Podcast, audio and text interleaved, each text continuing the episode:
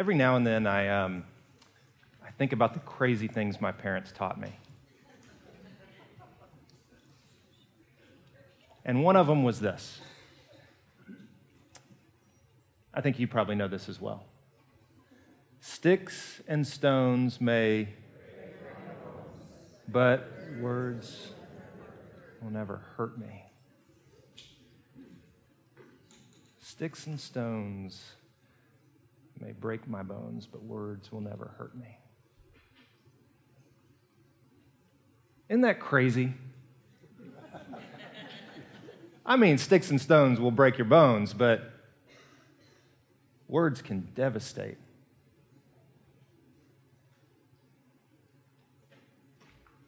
I remember this girl that I liked in high school.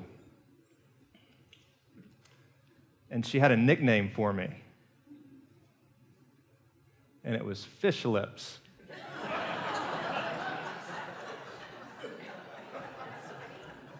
and I wasn't sure if it was because I was a good kisser or because I had big lips.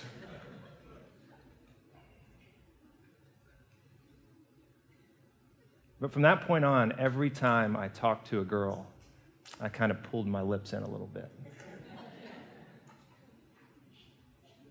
Because words can devastate, can't they?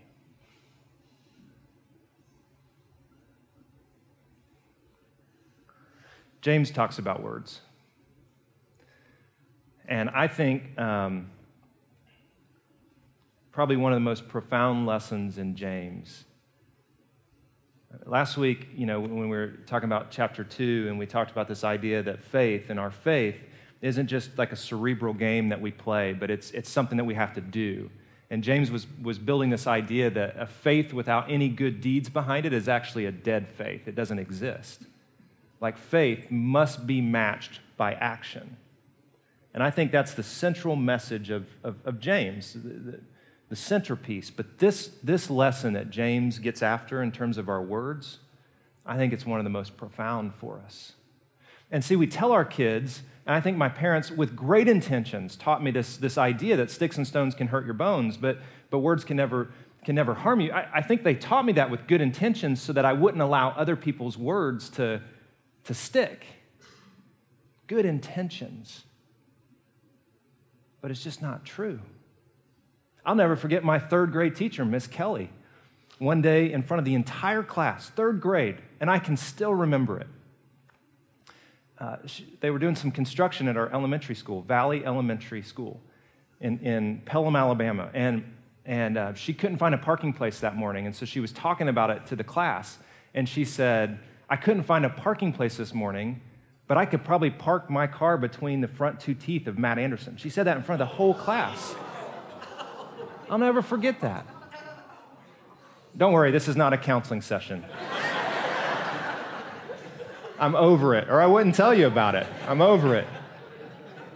I mean, all of us, I, I, bet we could, we could form a line this morning and you could sit here and you could, you could tell something that someone said to you. You could say something that has stuck with you throughout your entire life. And so James talks about words. And he begins a little, it's, it's, it's a little subtle in chapter one. Understand this, my brothers and sisters. You must all be quick to listen, slow to speak, and slow to get angry.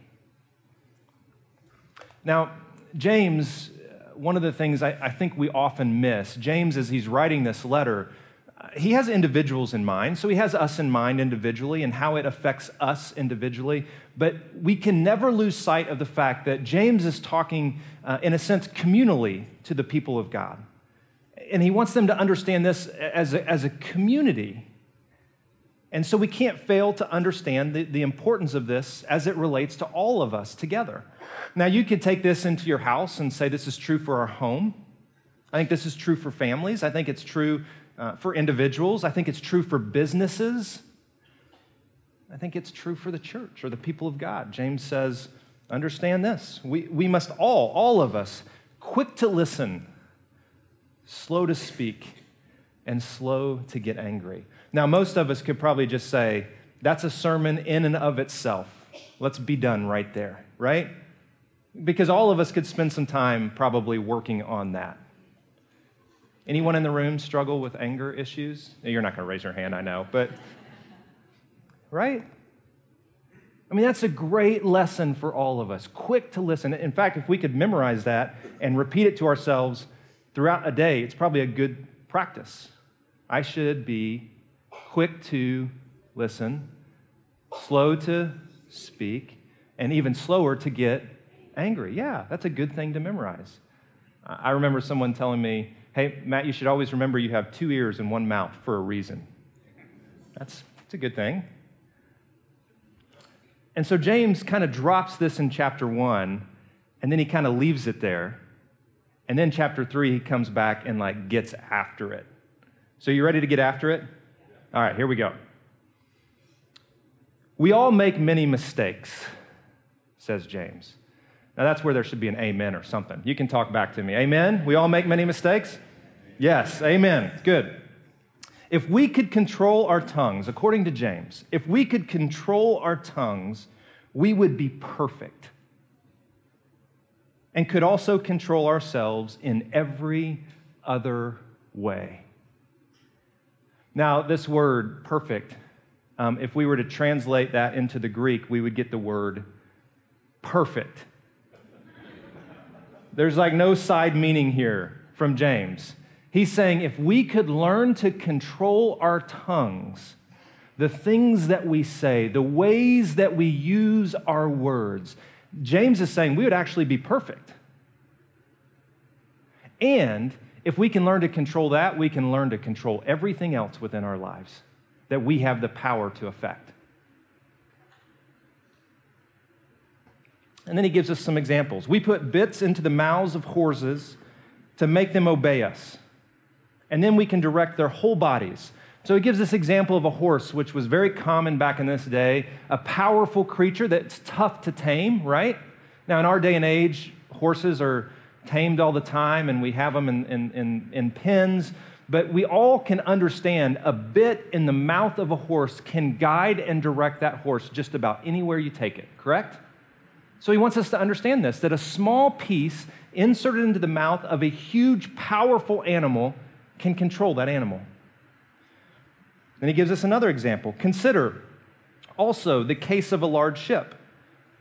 It takes strong winds to blow them along, but one small rudder will turn them whichever way the captain desires. So he wants to then paint this picture. So he talks about an animal, a horse, a large, powerful animal. Now he talks about something even larger, a ship.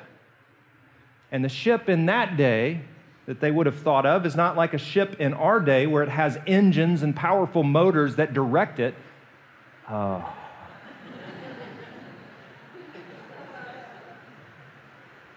We should be singing that like Let It Fall song right now. Let It Fall.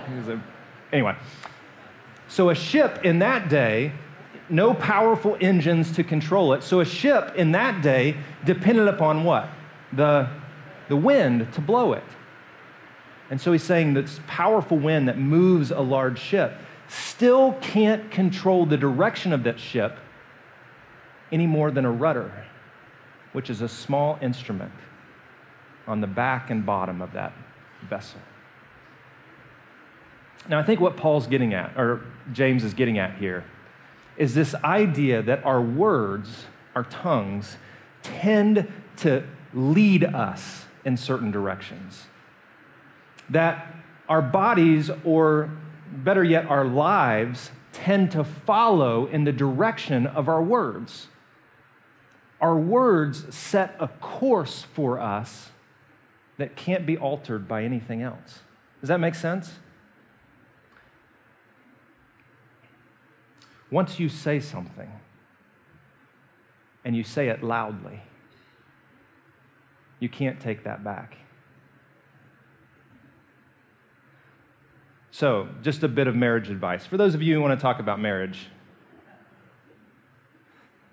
you must all be quick to listen, slow to speak, and slow to get angry, because once you say it, there's no taking it back. Now, um, in our culture, in our day and age, you know what magnifies this? Social media. Isn't it interesting?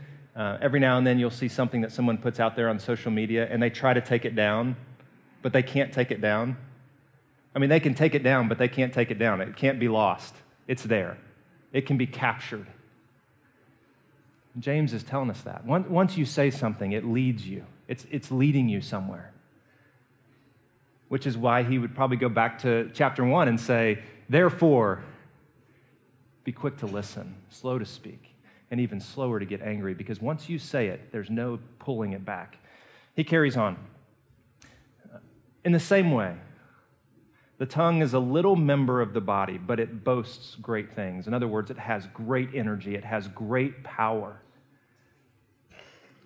See how small a fire it takes to set a large forest ablaze? In some translations, it says a spark.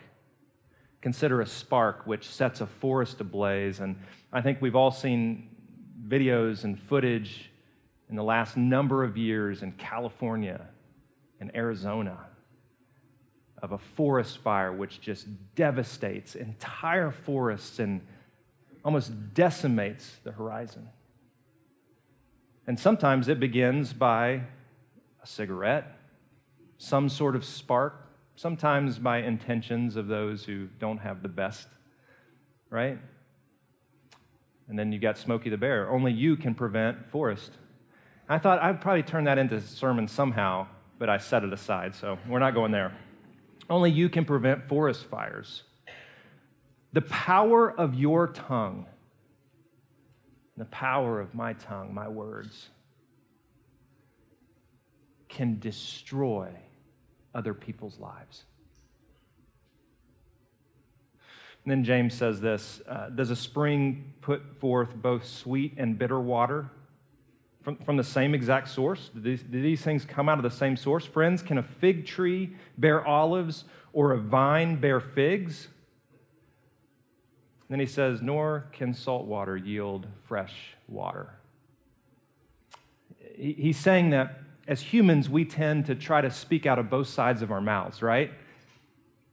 And I think what is convicting to me is he would, would maybe say, there, there, there are moments that you praise God on Sunday mornings, right? With your hands up, all in. And on Mondays, you curse the same God that you praised yesterday, right? And he would say, No, no, no, no. You, you can't speak out of both sides of your mouth.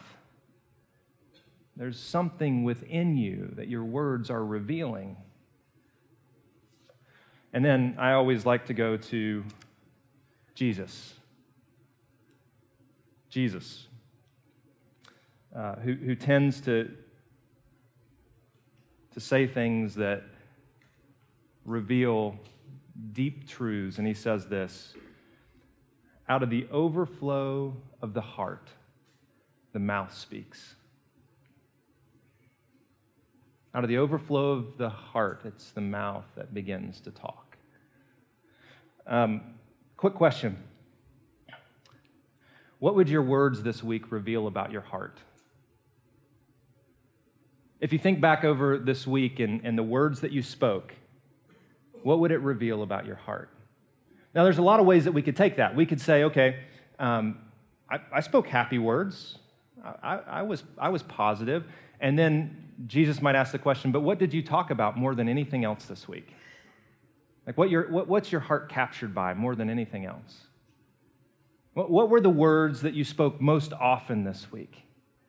Because that reveals something about the condition of your heart and even your soul. It's out of the overflow of the heart that the mouth begins to speak. In Proverbs, Proverbs are these little quick um, tips about life or truths about life that we can grab. And they say things like this The words of the godly are a life giving fountain. The words of the, of the godly are, are, are a life giving fountain. And then it says um, in Proverbs a little bit later, kind words are like honey. Now, would you say that's true for you? Like when you receive kind words from someone else, it's like honey, it's sweet. Now, some of you might not like honey, but let's just talk about the sweetness. Doesn't it feel good to hear something kind? Yeah. kind words are like honey. Um, Joe, our worship pastor this week, um, he knew we were talking about words, and so he went home one evening for dinner and he um, sat with his, his family and he said this. Uh, he said to his, to his kids, he said, We're going to go around the table and um, we're going to say what we love about each person. Everybody has to pick one thing specific. What do you love about each person?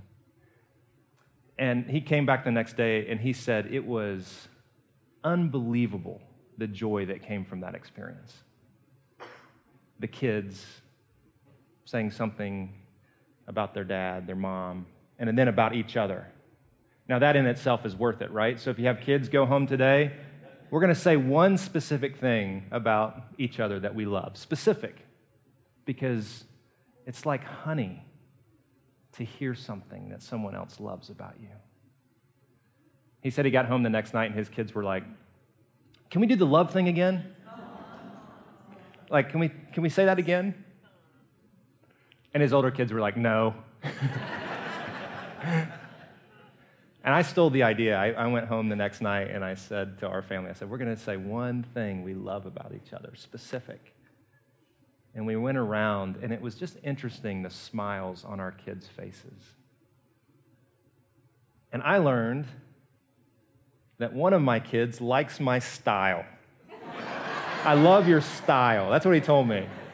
And I smiled. The next morning, I got dressed and just felt better about myself, you know?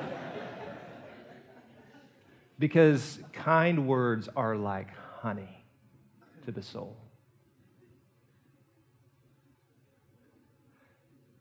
So James would say, be very careful the words that you use because they can be like honey, but they also can be very destructive to the people in your lives. My favorite passage that has to do with words comes from Proverbs, and it's like Proverbs builds on this as well. And I want to spend the rest of our time together with this one passage on our minds.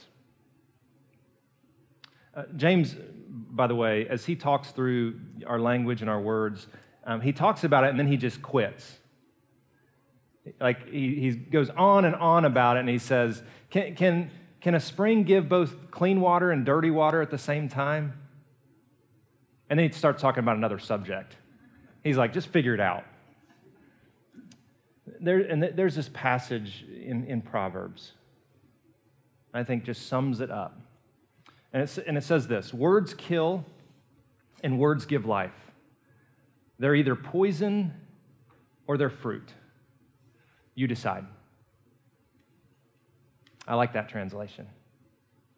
Words kill, words give life. They're either poison or they're fruit, um, but you have to decide which one it's going to be. You know, sometimes as I, as I read through Scripture, and the examples that they give, like James gives the horse, and then he gives the ship, and then he gives a forest fire. And I think at some level we can all understand that. And I think sometimes we fail to understand the, the weight of it. And so this week, I just, as I was trying to prepare and think and pray about what it was, there was, there was an example that just kind of popped up to me that I feel like bears a heavy weight when it comes to our words, the words that we use. And I was, in some ways, convicted by this. Uh, in, I, I, don't know much about science. Like, I, I, I, like science, but I don't get into it a lot. Uh, I know that the atom is small. You know the atom is small? You know what I mean by the atom? The building block of matter. Am I right? Is that right? Okay, good. And I know that the nucleus of an atom is even smaller. And I started thinking about an atom. And when I started thinking about an atom, I, I, thought about the atom bomb.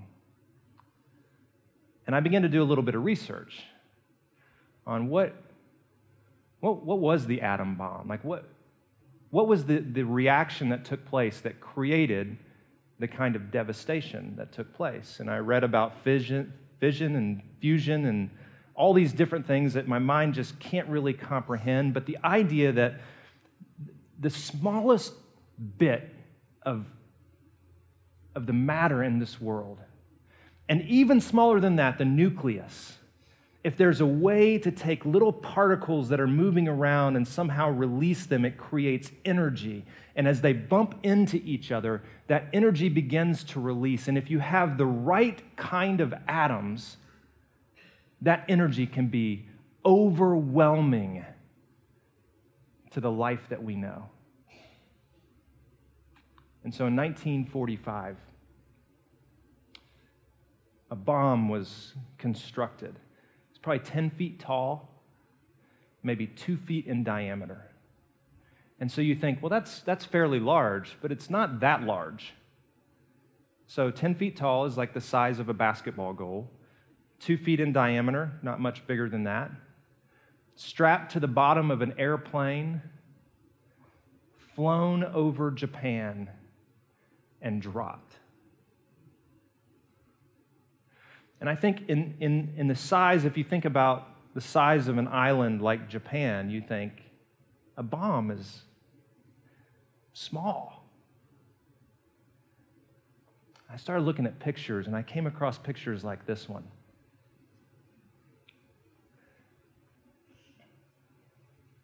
The bombing of Hiroshima or Hiroshima at the instant that that bomb detonated, 80,000 people died. 80,000. The power that was released by a small object, 80,000 people. And over the course of the next few months, they say probably another 70,000 due to the radiation that came from that bomb. 150,000 plus And then, a few days later, another bomb. Now, some, some of you are hearing what I'm not saying. I'm not talking about the, the morality of dropping that bomb. I'm not, I don't want to talk about any of that. I don't want to think about any of that right now. What I want to think about is the power behind a small instrument that can devastate large numbers of people. Total devastation. I read some, uh, the, the, the plane as it, uh, Tibbets, as as, he, as he banked around, he was 11 miles from where the bomb detonated, and they felt a pushback of the plane. 11 miles away, a small bomb. And as I was reading through James, and I thought, this is the power of our words. One word placed at a certain time in someone's ear has the power to completely devastate their life. And you might roll your eyes and you might think, Matt, that's a little overblown. It's not. Because we all know the powers of the words that have been spoken to us. And James says it's a small member of your body, but it contains immense power to either give life to someone or to take life from someone. And I just began to categorize, and I found this from some other places and then added some, just the different things that we tend to do with our words.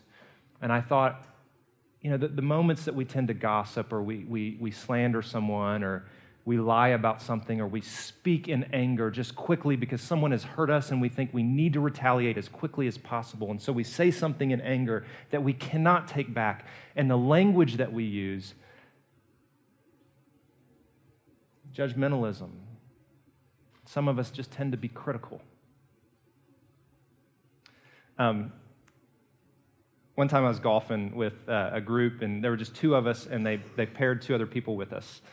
And um, there was this guy, and he had no idea what I did. And so he started telling stories. And he was telling a story about playing golf with a priest once, and he didn't know he was a priest. And um, he's telling a story about how, ironic, Um, he was telling a story about the language that he used with this priest through the whole round, not knowing he was a priest. And he, so he was telling the language that he used, like he was saying everything that he had said to this priest. And he was like, Oh, it was so embarrassing. I had no idea he was a priest. And like five holes in, the question comes up, like, What do you do?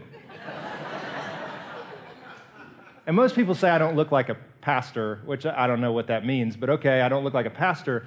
And he said, What do you do? And, and in my mind, I just thought, Is it okay for me to lie right now, God? because this is going to be devastating to him. Like, he's never to golf again. I'm, I'm a motivational speaker. uh, language. Uh, sometimes my wife will, will come to me and she'll say, she'll say, you know, I, I was at the grocery store or here or there, and, and these, these guys were talking, and they just use this language that just seems so unfitting around people they don't know, you know? I think some of us just tend to use language that we don't think twice about it, but it, it's doing something. It's leading us in some, some ways. And I'm not, I, I don't I'm not legalistic about those things. It's just the things that we say tend to reveal something much deeper within us. And I think we forget that. We don't pay attention to it. So I started writing these things down. So, what would it look like to turn those other things into encouragement and affirmation and just to be people of joy, to say joyful things, uh, to celebrate? You know, rather than when somebody wins saying, oh, well, they only won because they started first. Or if I would have had that idea to say, oh, no, that's awesome. Did you hear about so and so? What would it be like to be having lunch and someone walks in and you're whispering and they come up and they're like, What were you talking about? And we were like, you were like, We were talking about you.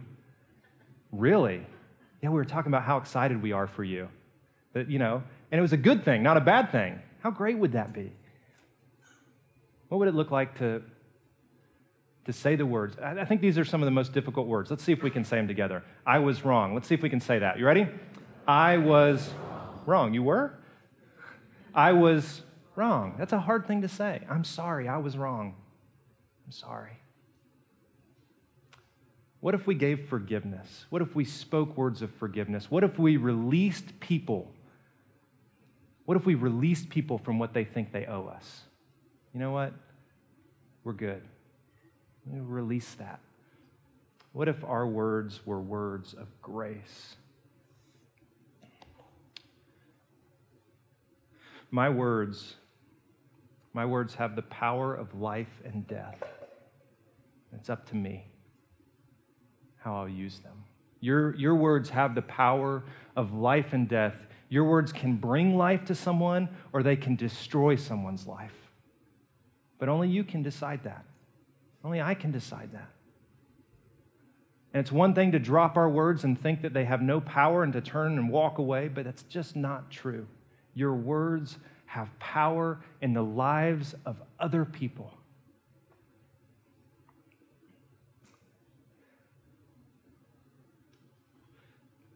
I think it's interesting that we sometimes refer to Jesus as the Word of God. Sometimes when we say the Word of God, we're referring to Scripture. But when John talks about the Word of God, he's talking about Jesus, the person. In the beginning was the Word. And the Word was with God, and the Word was God. And so, Jesus, if you think about it, Jesus is the Word of God, which is the Word of grace and love and hope and peace in our world. That's what Jesus was about.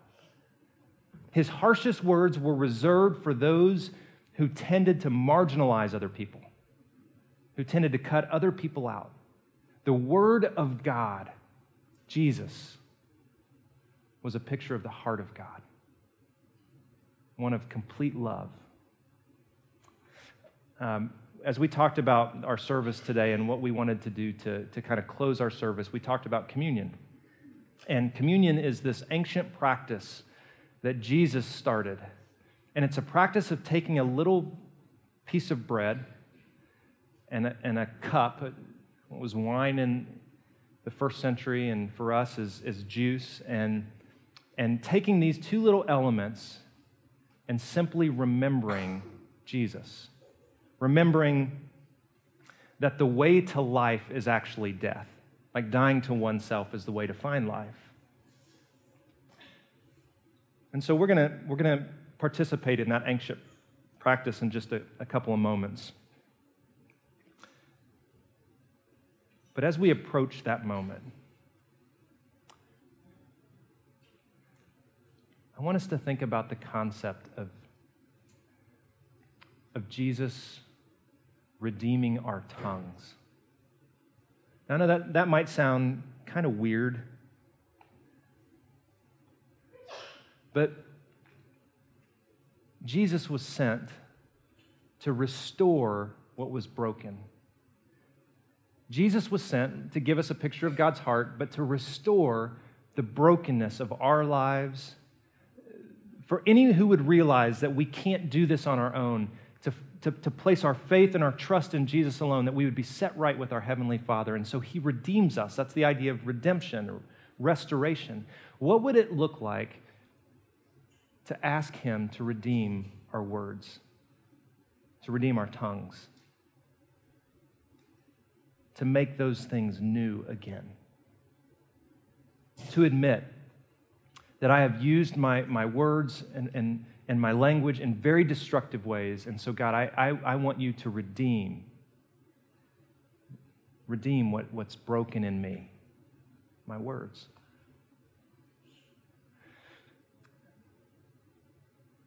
And so today, as we, as we take communion, I pray that as we taste the bread and we drink the juice, that we would think about Him redeeming the way that we use our words with the people that we love, with the people that we hate, with our neighbors, our classmates, with our business associates. That God would redeem the words and use our words to bring life to other people. The ushers are going to pass the elements to us as we sing. And then I'm going to ask you just to hold those and just think about it. If, if you're a follower of Jesus, you're welcome to the table today. If you've placed your faith, your hope in Jesus Christ, you don't have to be a member of this church to take communion. We welcome you to take communion with us to remember the sacrifice that he made for us. And as we hold these elements to consider, what would it look like for him to redeem my words, to restore what's broken in my life? Just hold on to those elements, and after we sing for a few moments, we'll, we'll take those elements together.